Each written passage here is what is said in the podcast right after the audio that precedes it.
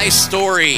Uh, secret agent man. Uh, for a few weeks now, we've been looking at some of the stranger things in the Bible, right? The stories that maybe don't get told as much because they're a little weird or a little hard to explain or a little of both. Uh, we've seen demon pigs. There's been fire and brimstone from heaven. A woman turned to salt. Last week was all about an army of dry bones that came to life. Uh, I, I, hope, though, that this is more than just a, a time to, uh, uh, to hear some cool stories, but that you've heard God speaking uh, through these strange things. Uh, we've learned that there is no one absolutely no one who is beyond the grace of God, right? And we've also learned that, that God uh, uh, tell, calls us to tell people about our encounters with Him. As we encounter Him, then He says, Go and tell that story to others. We found out that God answers prayer. We found out that God wants to breathe His life into over and over again. Uh, these stories, although maybe strange, speak God's truth to us. And, and I don't know, chances are maybe those few stories we've already looked at, maybe you were already familiar with those uh, a little bit. I mean, the, the story of Lot's wife, you've probably heard, maybe heard about uh, Lot's wife and this woman that was turned to salt, or maybe you've heard about the dry, Valley of Dry Bones, or, or even the demon possessed guy. They're kind of uh, well known as in, in scripture circles anyway. Uh, but today, maybe we're going to get into the area where you haven't necessarily uh, necessarily heard this. This is a secret agent spy story, and it's kind of obscure. It's about an oppressive king and a left-handed hero, and there's a homemade sword, and there's intrigue and deception. It's everything that a uh, that a good spy thriller uh, is is uh, is made of. And so, as I read this story, I, think we would do well to maybe have a little, uh, a little background music, maybe a little spy music uh, would, would be good. Go ahead, Dave, and see if we've got anything there that would. Uh... I think this will help as we, uh, as we dive into the, uh, the scripture today. Judges chapter 3, verse 12. Here we go. Again, the Israelites did evil in the eyes of the Lord, and because they did this evil, the Lord gave Eglon, king of Moab, power over Israel. Getting the uh, Ammonites and Amalekites to join him, Eglon came and attacked Israel, and they took possession of the city of palms. The Israelites were subject to Eglon, king of Moab, for 18 years. Again, the Israelites cried out to the Lord, and he gave them a deliverer, Ehud a left handed man, the son of Gera the Benjamite. The Israelites sent him with tribute to Eglon, king of Moab. Now Ehud had made a double edged sword about a cubit long, which he strapped to his right thigh under his clothing. He presented the tribute to Eglon, king of Moab, who was a very fat man. After Ehud had presented this tribute, he sent on their way those who had carried it. But on reaching the stone images near Gilgal, he himself went back to Eglon and said, Your Majesty, I have a secret message for you. The king said to his attendants, Leave us, and they left. Ehud then approached him while he was sitting alone in the upper room of his palace, and he said, I have a message from God for you. And the king rose from his seat. Ehud reached with his left hand, drew the sword from his right thigh, and plunged it into the king's belly. Even the handle sank in after the blade, and his bowels discharged. Oh my goodness, this is getting crazy. Ehud did not pull the sword out, and the fat closed over it. Then Ehud went out to the porch. He shut the doors of the upper room behind him and locked them. After he had gone, the servants came and found the doors of the upper room locked. They said he must be relieving himself in the inner room of the palace. They waited to the point of embarrassment, but when he did not open the doors of the room, they took a key and unlocked them. There they saw their Lord fallen to the floor, dead. While they waited, Ehud got away. He passed by the stone images and escaped to Seirah. Uh, when he arrived there, he blew a trumpet in the hill country of Ephraim, and the Israelites went down with him from the hills, with uh, him leading them. Follow me, he ordered, for the Lord has given Moab, your enemy, into your hands. So they followed him down and took possession of the fords of the Jordan that led to Moab, and they allowed no one to cross over. At that time, they struck down about 10,000 Moabites, all vigorous and strong. Not one escaped. That day, Moab was made subject to Israel, and the land had peace for 80 years. Whew. Quite a story. Kind of strange, maybe a little obscure. I think that it could be the plot of the next Marvel movie or the, uh, the, the next uh, James Bond thriller. Uh, we're calling it today Lefty versus Hefty. And uh, uh, it, it's full of action and intrigue and suspense, and the hero wins the day. I mean, it's good stuff. Maybe Ehud was indeed the, the original secret agent man.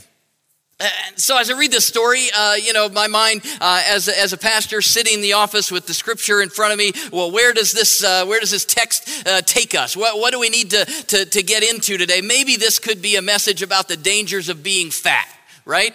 We could go there today, right? Uh, uh, we could talk about eating right and exercising because this shows us that if you're fat, you might die, right? And so we could, we could really get a good, I don't know. That's probably a stretch. I don't think that's where the text wants to take us today. Maybe this could be a message about the importance of weapon ownership. Uh, Ehud had his uh, weapon so he could rebel against the oppressive government. I definitely don't want to go there today. I'm Not going to do that. Maybe we should. Maybe we should be looking at how we can be ninjas for Jesus. I, I don't know. We, a whole host of things I think we could come up with. I, I think what we really need to see, though, in this scripture, in this story, through this story, is that God loves to deliver his people and he uses his people to do it. God loves to deliver his people and he uses his people to do it. So then the question is where is God calling you to bring his deliverance in your life? It might not be as, as a, a, this big dramatic scene with daggers and bowels discharging and all this stuff, but, but, but you are surrounded, all of us are surrounded every day with opportunities to bring God's grace to people who are in desperate need of it. And I think that the story of Ehud shines a light on how God uses us, just like he used Ehud, to bring his love and his grace to people who are oppressed by sin and its consequences. This story uh, starts out like a lot of stories do in the Old Testament. Actually, the people are supposed to be following God, but they're not right? They're, they're sinning. So they have to deal with the consequences of their sin. And in this case, those consequences came in the form of, uh, uh of, of oppression by an obese, self centered, greedy king, Eglon he demanded that they bring him tribute, and uh, he was getting fat off of his wealth while he was oppressing them. And after 18 years of dealing with Eglon and his greed, the Israelites finally cried out to God to deliver them, and, and they, uh, they, they seem to have seen the error of their ways, and they, they, they turned back to the Lord, and that's when we meet Ehud. Ehud is, uh, is maybe an unlikely hero. He's from the tribe of Benjamin, which was the smallest tribe in Israel. He was left handed, which historically is, is only about, what, 10 or 15% of the population. Uh, not necessarily the great warrior that folks may have been expecting when they cried out to God. But, but that's kind of how God works. I, I remember Ehud primarily as an answer on a test.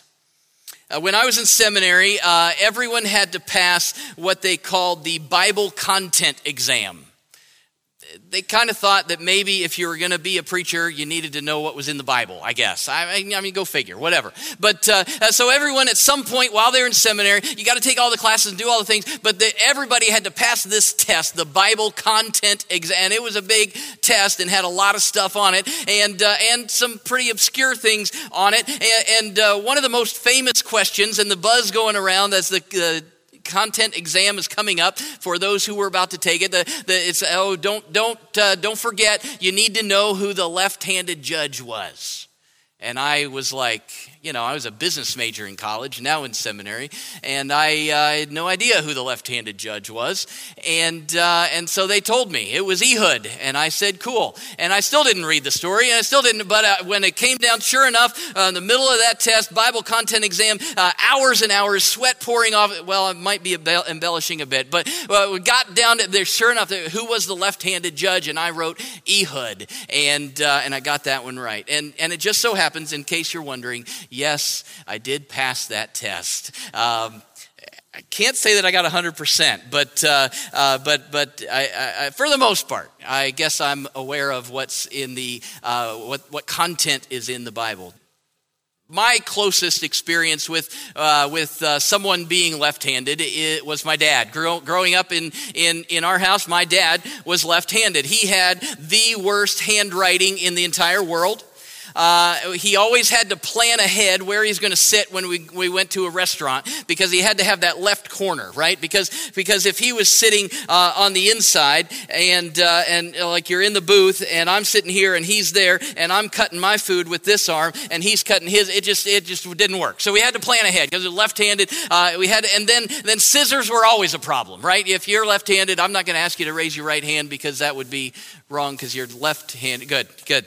Uh, but uh, anyway, uh, so the one thing my dad always reminded us of was, uh, was that uh, uh, the right side of the brain controls the left side of the body, and the left side of the brain controls the right side of the body. So he was the only one of the four of us who was in his right mind. He would, uh, he would emphasize that to us uh, more than once, uh, over and over again. So then the, the question has, as, as, we're looking at this and the details and, and all the, the, the stuff, what's the big deal about Ehud being left handed?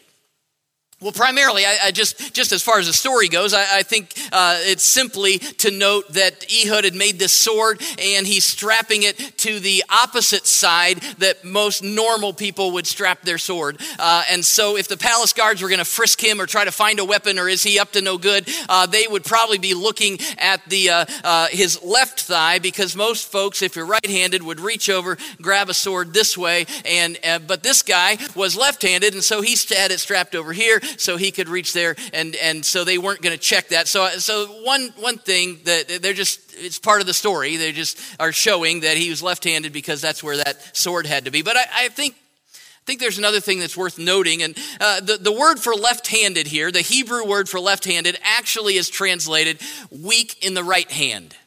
So you're left handed. Uh, the way that they say that is that you're weak in the right, limited ability in, the, in his right hand, is, is really how this would read. So he's using his left because he has limited ability in his. Now it could be that he was just left handed, like we know people are uh, dominant hand, left or right. Or it could be that, uh, that Ehud actually had a, a, disability of some type in his right hand uh, so that he had to adapt in order to use his left. It doesn't say that his hand was shriveled or, or unusable or anything like that, uh, but, but it, that could be a, uh, uh, a, a translation of this, uh, this phrase, weak in the right hand. So whether Ehud was, was just left-handed or, or he had a disability, I, I think it's interesting that Scripture points it out. I mean, there are, uh, the Bible skips over a lot of details. I don't know. There's there's a lot of pages in the in the Bible, right? a, a, lot of words, and uh, and and uh, and and they're telling a story. Uh, that spans thousands of years. So they can't hit all of the details. It's important then when it does hit details that we pay attention to those details because there's something there. You see, again, I, I, need to tell you that God loves to deliver his people, and he wants to do it through us, through you, just like he made you, right? Left handed or not. Or whatever, uh, whatever. Uh, disability you might have whatever whatever details there are about your life god loves to deliver his people he wants to use you to do it just as he made you. Ehud could have made excuses. Uh, he, he wasn't like everybody else. He was a lefty, and everyone else was uh, was using their right. He was uh, his his weakness, or uh, even if it was he, his disability, could have been an excuse that, that, that he used in order to disqualify himself from service to God. But, but he didn't see it that way. It appears that he's already in a position of leadership. We get the impression through this story that, that, that this probably wasn't the first time that he'd gone and, and uh, led the procession to deliver this tribute to this, uh, to this king. Uh, probably had done it before, was probably in, in some type of leadership in, uh, in the, uh, the Israelite uh, community there. Um, and, and uh, then he, he didn't use that weakness as an excuse uh, in order to d- uh, disqualify himself from leadership. And then he actually turned it into his superpower, right? Uh, and, and he tricked the guards because he was left handed. And so I have to ask myself what, what weaknesses am I using as excuses to not serve God? And I think maybe that'd be a great question for you to ask yourself too. What weaknesses are you using as an excuse uh, not to serve God, not to bring His grace to the people around you. See, God made you just the way you are. We are made in the image of God. He has created you, each one of us, uniquely. We have unique gifts and abilities and passions and, and, and personalities and experiences, and God wants to use all of those things. Uh, God wants to use you. I think maybe you need to hear that. I think maybe we don't always believe that. I think maybe you need to say with me today, God wants to use me. Let's say that together. God wants to use, now I want you to mean it when you say it. God wants to use me. Do you really believe that? God wants to use me. And by me, I don't mean me. I mean you. I mean all of us together. Uh, in in the, the weird times, in the in the uh, uh, uh, amazing dramatic times, in the mundane everyday times, God wants to use us just the way He has made us. Because God wants to deliver His people. He loves to deliver His people, and He uses His people to do that just the way He's made us. So, where is He directing you to bring His grace, to bring His life, to bring His deliverance, to set people free from the consequences of sin? Maybe there's a, a ministry that, that, that, God has laid on your heart and you've been dragging your feet to get involved. There's, there's so many ministries, even in our community. We were just at the uh, Oasis of, uh, of Hope dinner uh, Friday night, a great ministry that's been in town for, for quite a while now. And, and, and uh, many of you have supported them over the years uh, uh, crisis pregnancy and parenting support ministry, and great stuff going on there. And maybe God is calling you to serve at a place like that, or, or maybe the personal care pantry up the street, or, or or uh, some other food pantry or, or other ministry. Uh, uh, there are a lot of places where we can get involved. And maybe you've thought, oh, yeah, I should probably, but you haven't done it. And maybe this is the call, this is the time. Yeah, I need to look into that. I need to do it. Of course, there are many opportunities to serve right here in, in, in the church uh, through the ministries of the church, there's always uh, uh, opportunities in children's ministry or in youth ministry or on the worship team or uh, in the nursery or, or uh, uh, teaching or, or cleaning or hospitality ministry. What, what, there's so many places where you can step in and serve because God wants to use us, how He's made us, to bring His grace and His truth to others could be a little less formal than that. Uh, I, I, think uh, so many times it is less formal than that as well. Not only are we involved in maybe some organized ministry, but but God wants to use us through the relationships and the and the uh, contacts that we have uh, in our own lives. Uh, there there is certainly someone who needs to know God's love and grace, and He wants to use you to show it to them. Maybe that's a family member, or a coworker, or a friend, or a relative, or, or whoever that is. Uh, what would God have you say or do to draw them to? It's not a question of if God is calling you to serve. Well, I'm, I'm, I can not serve. I'm not. Uh, that's not me. I'm just, you know. Uh, no, it's it's not if God's calling you to serve. It's where is He wanting to use you to bring His love and grace into the world. I, I think we're real good at making excuses. Uh, can't serve God, I'm fill in the blank. Uh, Ehud could have said, I can't serve God, I'm left handed, right? Uh, to which God, whatever our excuse might be, God says, Yes, I know you are. I made you on purpose, just like you are, so I can use you just the way you are. I don't know if you've noticed it or not, but God is in the habit of using people who appear, quote, weak in order to uh, uh, make sure that, that, that his strength and his uh, presence and power is, is highlighted. Uh, just a, a, few things throughout Scripture that remind us of that. Moses stuttered. David's armor didn't fit. John Mark was undependable. Hosea married a prostitute. The prophet Amos was just a fig tree pruner. Jacob was a liar. David had an affair. Abraham was too old. Timothy had ulcers. Joseph was a nuisance. Paul was ugly. Peter was a coward. Lazarus was dead. There's, there's, there's an excuse right there, right? Naomi was a widow. Jonah was disobedient. Miriam was a gossip. Gideon and Thomas were doubters. Jeremiah was suicidal. Elijah was depressed. Paul was a murderer. So was Moses, not to mention David. John the Baptist dressed funny. Samson needed a haircut. Noah had a drinking problem. Moses had a short fuse. Zacchaeus was very short. And Ehud was left handed. What's your excuse? Philip Brooks once wrote Never pray for tasks equal to your power.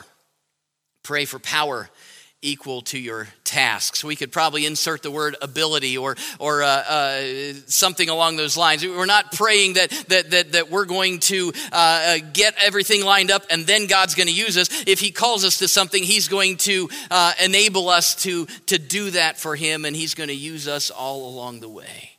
Pray for power equal to the tasks that are at hand. God loves to deliver his people, and he wants you, to use you to do it, even if you're left handed, even if you're right handed, especially if you're left. Whatever you fill in the blank there, God wants to use you because he made you just the way you are. So, no more excuses.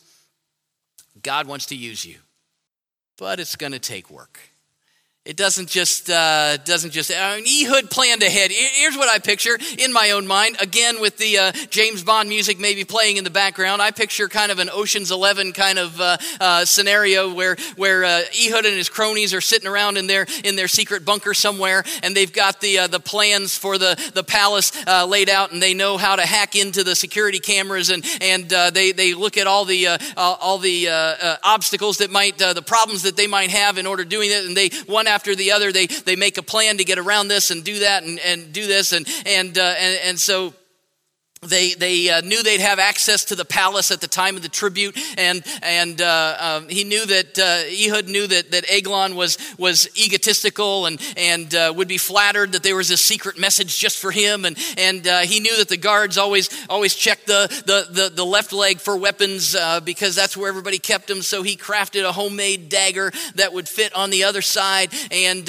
he, you know, he, he made it, and I just picture him to get all the plans in order, and then he just can't wait wait for that day, that when they're the scheduled day for him to take this stuff and, uh, and, and, and just work out the plan. And so I just picture him sharpening that sword every day, uh, ready. I, I, I don't know. Again, in my, in my mind's eye, I picture him standing in front of the mirror, doing a little. Uh, let's see, I'm right-handed. That's kind of hard for me. I would have to practice a lot. But uh, he would he just going through it. It was hard work. He had to plan ahead. He had to then he had to work out the plan. The, the so this this guy the secret agent man, the ninja, whatever, uh, Ehud, he gets past the guards, he lures the king into a private meeting, and then he shoves his dagger all the way into those folds of obesity and it just swallows it up.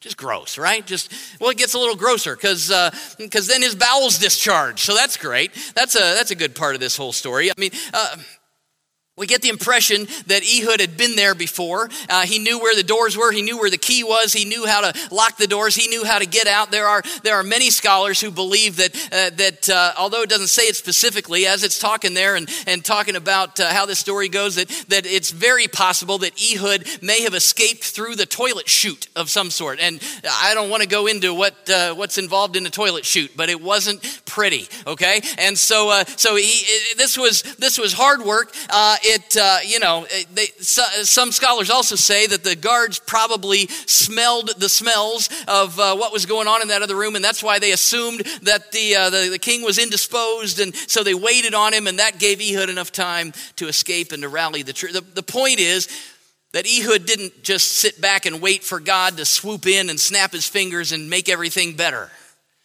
There was work to be done, messy, dirty, difficult work to be done. So he made a plan and he worked the plan. And I think sometimes when we're serving God, we think it should be easy.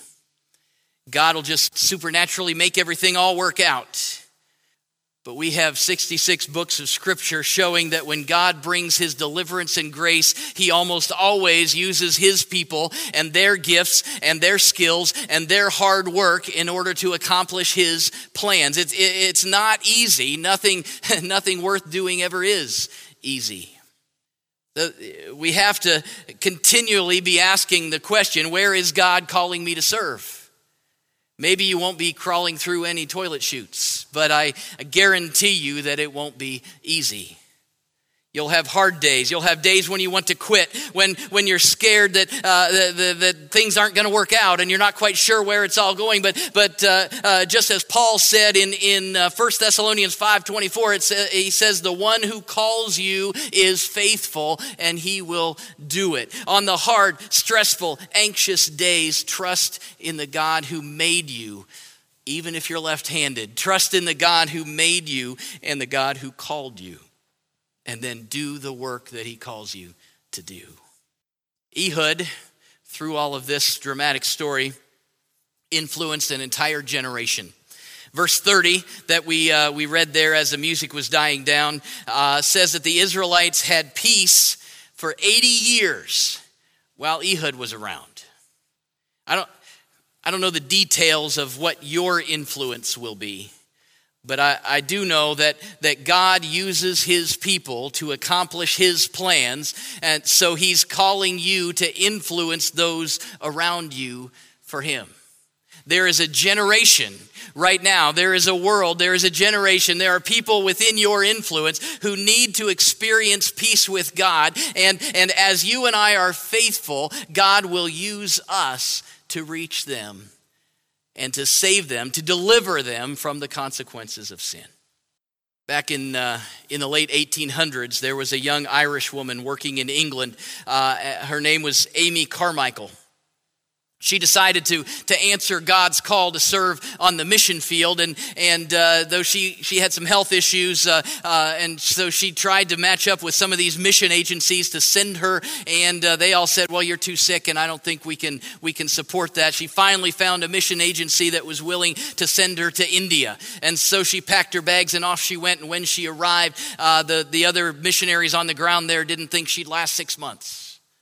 She stayed, uh, she, she fought through her sicknesses, and she never left.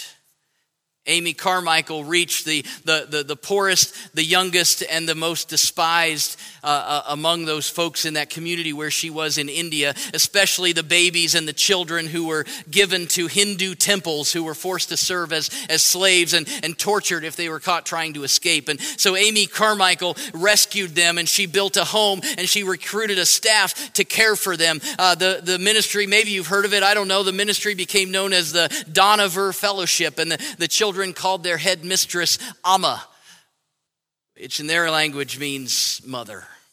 Amy Carmichael's mission trip to India ended 55 years later when she died at the age of 83. And during that time, she rescued over a thousand abused, abandoned, and enslaved children. Amy Carmichael didn't see her disadvantages as things to disqualify her for ministry. Instead, she answered God's call. She worked hard through much difficulty, and she literally influenced a generation. God loves to deliver his people, and he wants to use you to do it. Don't look at all the reasons why you can't. Who cares if you're left handed? Uh, trust in the God who calls you to serve. Bring his grace to people in need and, and influence that person in front of you. Influence the, the community around you. Influence a generation. Bring his grace and his love and his redemption to a world in need. Ran across a poem this week that I think is a, is a great kind of exclamation point on the end of this message. simply titled Be Strong, and it says this Be strong. We are not here to play, to dream, to drift. We have hard work to do and loads to lift. Shun not the struggle, face it. It's God's gift. Be strong. Say not the days are evil. Who's to blame? Or, or fold your hands as in defeat. Oh, shame. Stand up, speak out, and bravely in God's name. Be strong. It matters not how deep entrenched the wrong, how hard the battle goes, how day, uh, the day how long. Faint not, fight on. Tomorrow comes the song. Our worship team's coming back up, and we're going to kind of celebrate with a song that I guess probably fits in last week, maybe more than this week, but the, the truths are still there as, uh, as we think about the life that, uh, that, that, that, God brings and breathes into us. Will you stand with me? And I, and I want to pray for us as we, uh, as we prepare to worship together. Father God, thank you for this kind of crazy, weird story of Ehud, a, a spy thriller if there ever was one. Lord, I pray that we won't leave the hard work of ministry to, uh, uh, to these heroes of the Bible or these obscure uh, judges on these pages, Lord, like Ehud. But Lord, I pray that we can recognize and know that there is work to be done right in our own home, right in our own community, uh, through us, that you, you are calling us to, uh, to, to speak up for you, to speak out for you, to serve others in your name.